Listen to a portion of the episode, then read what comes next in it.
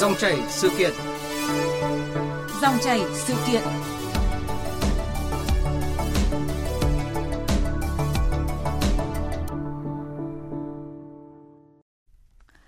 Thưa quý vị và các bạn, Việt Nam có khoảng 25 triệu trẻ em, trong đó có khoảng 2 phần 3 có cơ hội tiếp cận với Internet. Trong bối cảnh dịch bệnh hiện nay, mọi hoạt động đều dịch chuyển lên Internet, kéo theo rủi ro lớn cho phụ huynh, trẻ em như là lộ lọt thông tin, bị lừa đảo, đánh cắp dữ liệu, dụ dỗ lôi kéo, tiếp cận thông tin giả mạo. Trẻ em được coi là đối tượng yếu thế, chưa được trang bị nhiều kỹ năng tự bảo vệ trên môi trường mạng, sẽ phải đối mặt với những nguy cơ khi online. Trước thực trạng này, mới đây, Thủ tướng Chính phủ có quyết định số 830 phê duyệt chương trình bảo vệ và hỗ trợ trẻ em tương tác lành mạnh, sáng tạo trên môi trường mạng giai đoạn 2021-2025. Đây là lần đầu tiên Việt Nam ban hành một chương trình ở cấp quốc gia về vấn đề bảo vệ trẻ em trên môi trường mạng. Vậy làm thế nào để chương trình này là lá chắn để bảo vệ trẻ em trên không gian mạng? Dòng chảy sự kiện hôm nay, chúng tôi mời ông Bùi Duy Thành, chuyên gia an toàn mạng Childfund Việt Nam cùng bàn luận về nội dung này. Quý vị có trao đổi với vị khách mời, xin mời gọi đến số điện thoại 0243 934 1040. Vâng ạ, trước hết cảm ơn ông Bùi Duy Thành đã nhận lời tham gia chương trình hôm nay. Vâng ạ, xin kính chào quý vị khán giả của đài VOV ạ. À, trước hết thì ông đánh giá như thế nào về một bức tranh à, toàn cảnh môi trường mạng hiện nay, đặc biệt là đối tượng là trẻ em? À, môi trường mạng hiện nay nói chung trên cả thế giới cũng như ở Việt Nam đều có những cái mặt mảng sáng và mảng tối.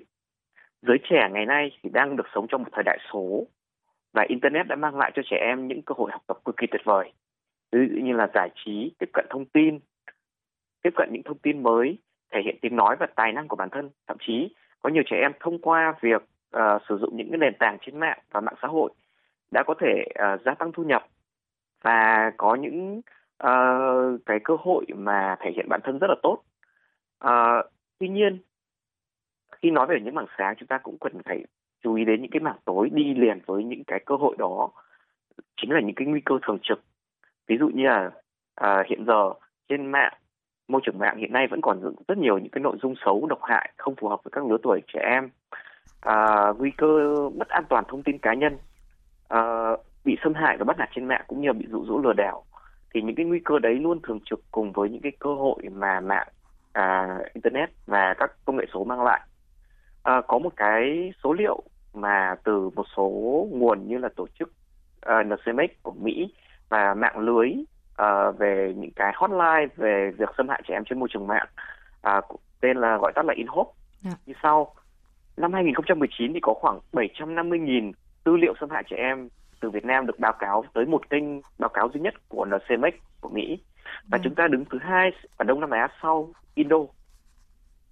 Và từ năm 2017 đến năm 2019, số trường hợp cụ thể liên quan đến việc xâm hại trẻ em ở Việt Nam tăng từ 20.000 trường hợp đến gần 190.000 trường hợp, tức là tăng hơn 9 lần. Vâng. Con số này là một con số rất đáng báo động. Còn tại Việt Nam thì một số báo cáo ở Việt Nam chúng ta thấy một cái con số như sau theo nghiên cứu tổ về về trẻ em trên mạng của tổ chức Chai Fund năm 2016 thì 70% trẻ em đã từng tiếp xúc với những nội dung tiêu cực phản cảm. Dạ. Và 7% trong số đó có những cảm xúc rất là tiêu cực, ví dụ như là sốc, sợ hãi, buồn bã và giận dữ khi xem những nội dung đó. 80% trẻ em đã từng chứng kiến những cái nội dung mất nạt hay bạo lực nào đó trên mạng và 20% đã từng là nạn nhân của bắt nạt trên mạng. Thì mặc dù những cái con số này nó không thể nào mà thể hiện hết được một cái bức tranh toàn cảnh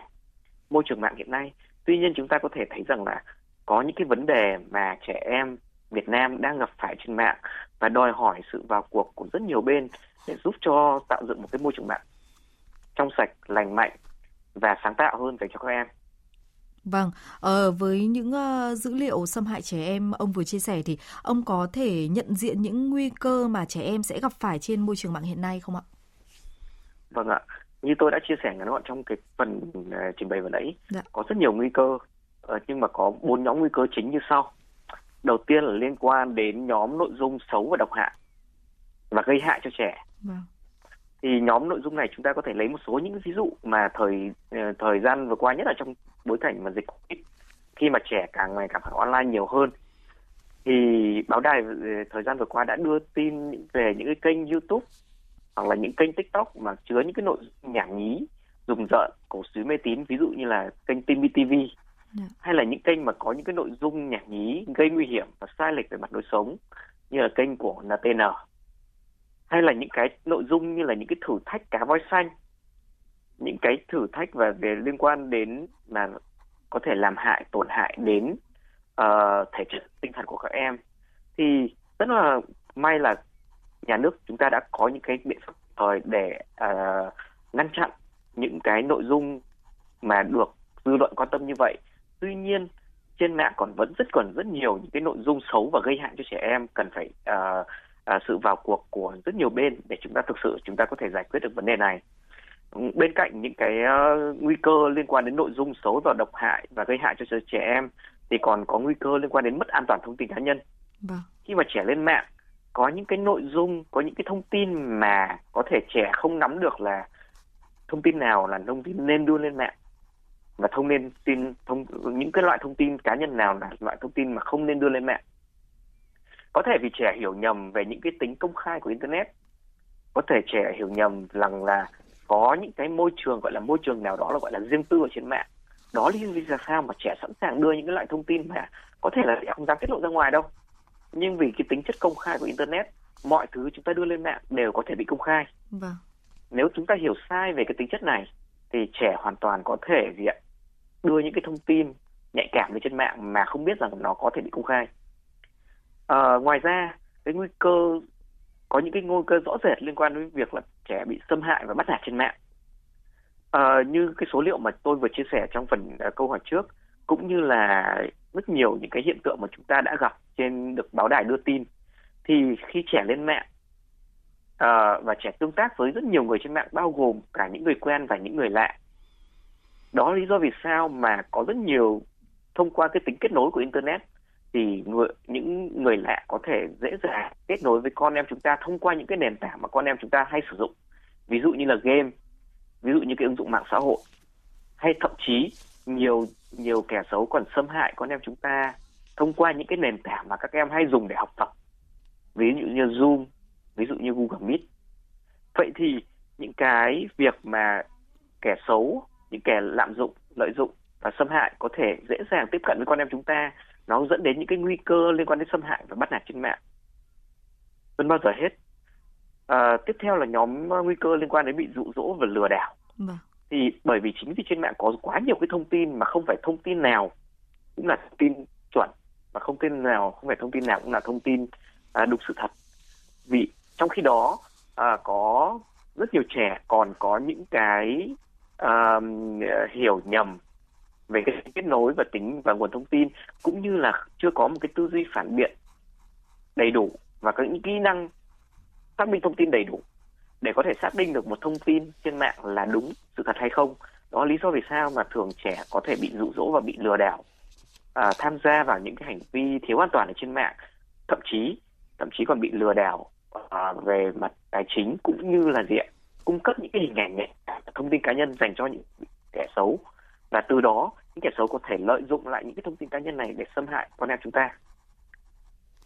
và đó là bốn nhóm nguy cơ chính mà à, thường trực mà trẻ em Việt Nam à, đang gặp phải trên môi trường mạng hiện nay. À, vâng thưa quý vị à, như ông Bùi Duy Thành vừa chia sẻ thì có rất nhiều nguy cơ các em sẽ gặp phải trên môi trường mạng à, như là lộ lọt thông tin này bị lừa đảo đánh cắp dữ liệu dụ dỗ lôi kéo tiếp cận thông tin giả mạo và ngay bây giờ thì mời vị khách mời và quý vị cùng nghe phản ánh của phóng viên Thúy Hà ngay sau đây. Có ba con nhỏ phải ở nhà học online do dịch bệnh. Chị Nguyễn Phương Liên ở quận Hai Bà Trưng, thành phố Hà Nội rất lo lắng bởi sử dụng nhiều mạng internet các cháu dễ tiếp cận với thông tin không phù hợp với lứa tuổi, có thể gây hại đến thể chất lẫn tinh thần. Trong tình hình dịch bệnh như là gia đình tôi ấy, là có đến à, ba cháu học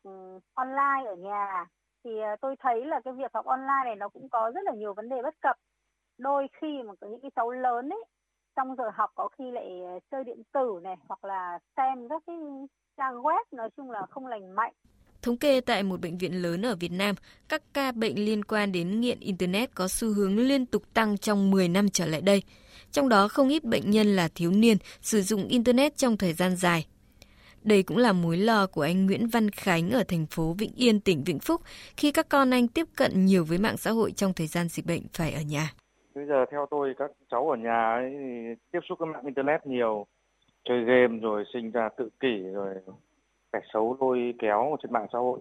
rồi ảnh hưởng đến ờ, tâm lý của trẻ nữa. Không chỉ phụ huynh lo lắng, nhiều em học sinh cũng rất lo ngại khi có nhiều link độc hại xâm nhập vào trong web học tập. Em Kiều Trang ở Lào Cai cho biết. Khi mà con vào những cái trang web học tập thì con có thấy những cái link trong web xấu hay là những cái đoạn quảng cáo có chèn vào trong cái trang web. Nhận diện được mối nguy hiểm đang rình rập mình khi tham gia môi trường mạng, em Phạm Thu Hà, quận Nam Từ Liêm, thành phố Hà Nội chia sẻ. Sử dụng mạng xã hội nhiều có rất nhiều tác hại, ví dụ như là có nhiều người đưa thông tin sai lệch hay có những thông tin rất độc hại không phù hợp với lứa tuổi hay những thử thách mang tính rất nguy hiểm ví dụ như thử thách cá voi. Nên bọn em nghĩ là không nên sử dụng mạng xã hội nhiều. Quý vị và các bạn đang nghe dòng chảy sự kiện với chủ đề Bảo vệ và hỗ trợ trẻ em trên không gian mạng. Quý vị có ý kiến đóng góp ờ, cho chương trình, xin mời gọi về số điện thoại 0243 934 1040. Vâng ạ, thưa ông Bùi Duy Thành, ờ, nhận diện những nguy cơ để có những biện pháp hữu hiệu là việc cần thiết trong lúc này. Vậy thì ông có bình luận gì về phản ánh vừa rồi của chúng tôi ạ? Vâng ạ, thực sự là những cái chia sẻ của các vị phụ huynh và các em học sinh trong cái phóng sự vừa nãy là những cái chia sẻ chung của rất nhiều các bậc cha mẹ cũng như là các à, các em nhỏ trong thời gian qua. Không chỉ là trong bối cảnh covid nữa đâu mà từ trước khi covid diễn ra thì những cái sự việc này đã xảy ra rồi. Chẳng qua là gì ạ? Khi mà covid bùng phát thì covid bùng phát thì uh, việc mà trẻ em bị ép phải lên trên mạng nhiều hơn dạ. để tiếp tục tham gia vào việc học tập ấy thì những cái vấn đề như này nó trở nên uh, nổi cộm hơn bao giờ hết. Thì uh, thông qua cái phóng sự ở đấy thì chúng ta có thể thấy rằng là những cái mối quan tâm lớn nhất của cha mẹ với các con là gì ạ? Liên quan đến việc nghiện game và nghiện mạng xã hội vâng. cũng như là ảnh hưởng đến việc học tập đúng không ạ? À, còn các cháu thì sao ạ? Các cháu thì uh, quan ngại rất là quan ngại liên quan đến việc là cái những cái nội dung xấu độc hại và thậm chí là có những cái thử thách gây hại dành cho các em trên mạng xã hội thì như tôi đã chia sẻ trong phần trước những cái nguy cơ này thực sự là những cái nguy cơ nó rất là hiện hữu và nó xảy ra hàng ngày. Và lúc nào và trong bất kỳ một thời điểm nào luôn có một cái nội dung xấu nào đó và rất nhiều nội dung xấu đã được đưa lên mạng mà chúng ta không thể nào kiểm soát hết được. Vì vậy tôi nghĩ rằng uh, nhận diện những nguy cơ như vậy để có những cái biện pháp hữu hiệu với cha mẹ cha mẹ cũng Ờ, cần nắm được những cái nguy cơ uh, mà có thể xảy ra với con em mình khi con em mình tham gia vào ờ, môi trường mạng để có thể diện đồng hành cùng con trợ giúp cùng con để chỉ bảo con những cái uh, hướng đi đúng và những cái cách tương tác đúng và cách giải quyết khi gặp một cái vấn đề nhỏ trên mạng. À, còn với trẻ em thì sao ạ? Khi nhận biết được những cái nguy cơ như thế đến với mình các em cần trang bị cho bản thân những cái kỹ năng về an toàn mạng cần thiết à, để có thể bảo vệ bản thân uh, khi gặp những cái vấn đề trên mạng ngoài ra các em cũng cần biết rằng là gì ạ?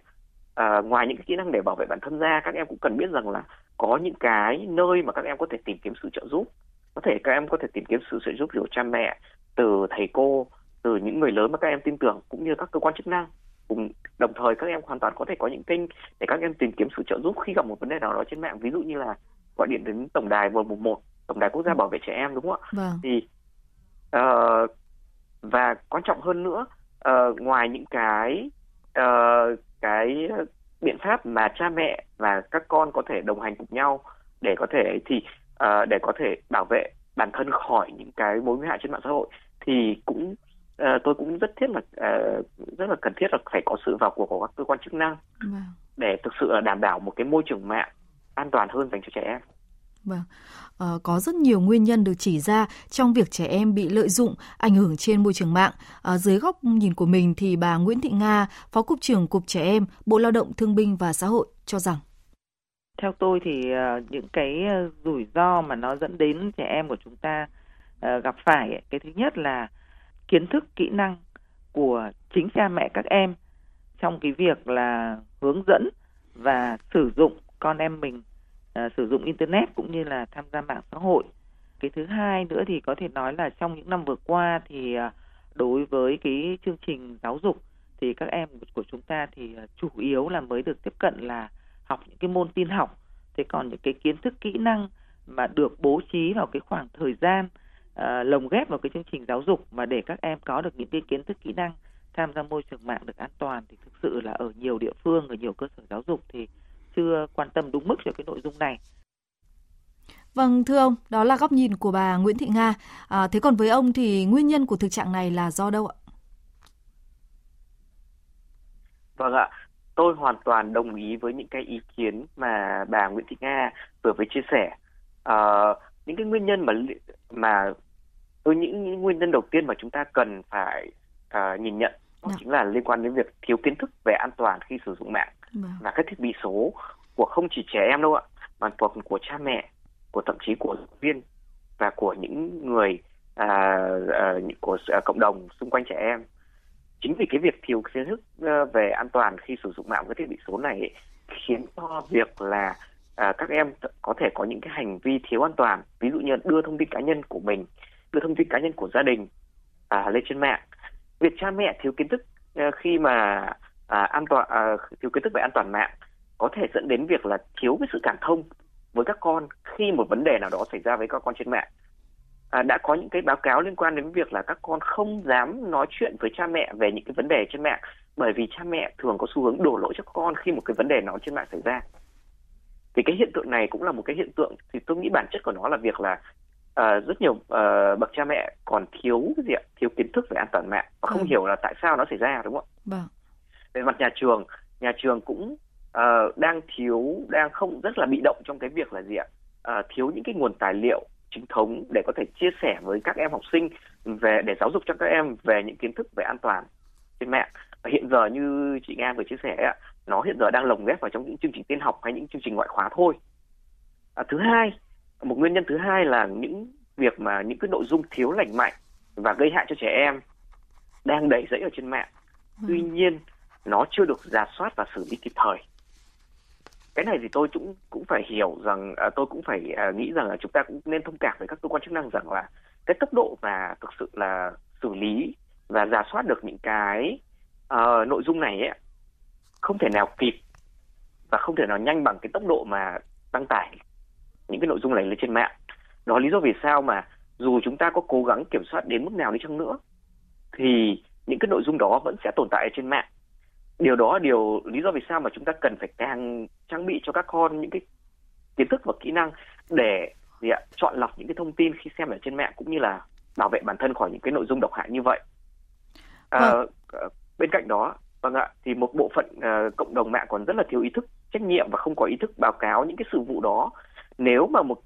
một cộng đồng mạng mà còn có nhiều cái uh, ý thức để báo cáo những cái sự vụ và những cái nội dung độc hại trên mạng thì tôi nghĩ là chúng ta sẽ có một môi trường mạng an toàn hơn rất là nhiều.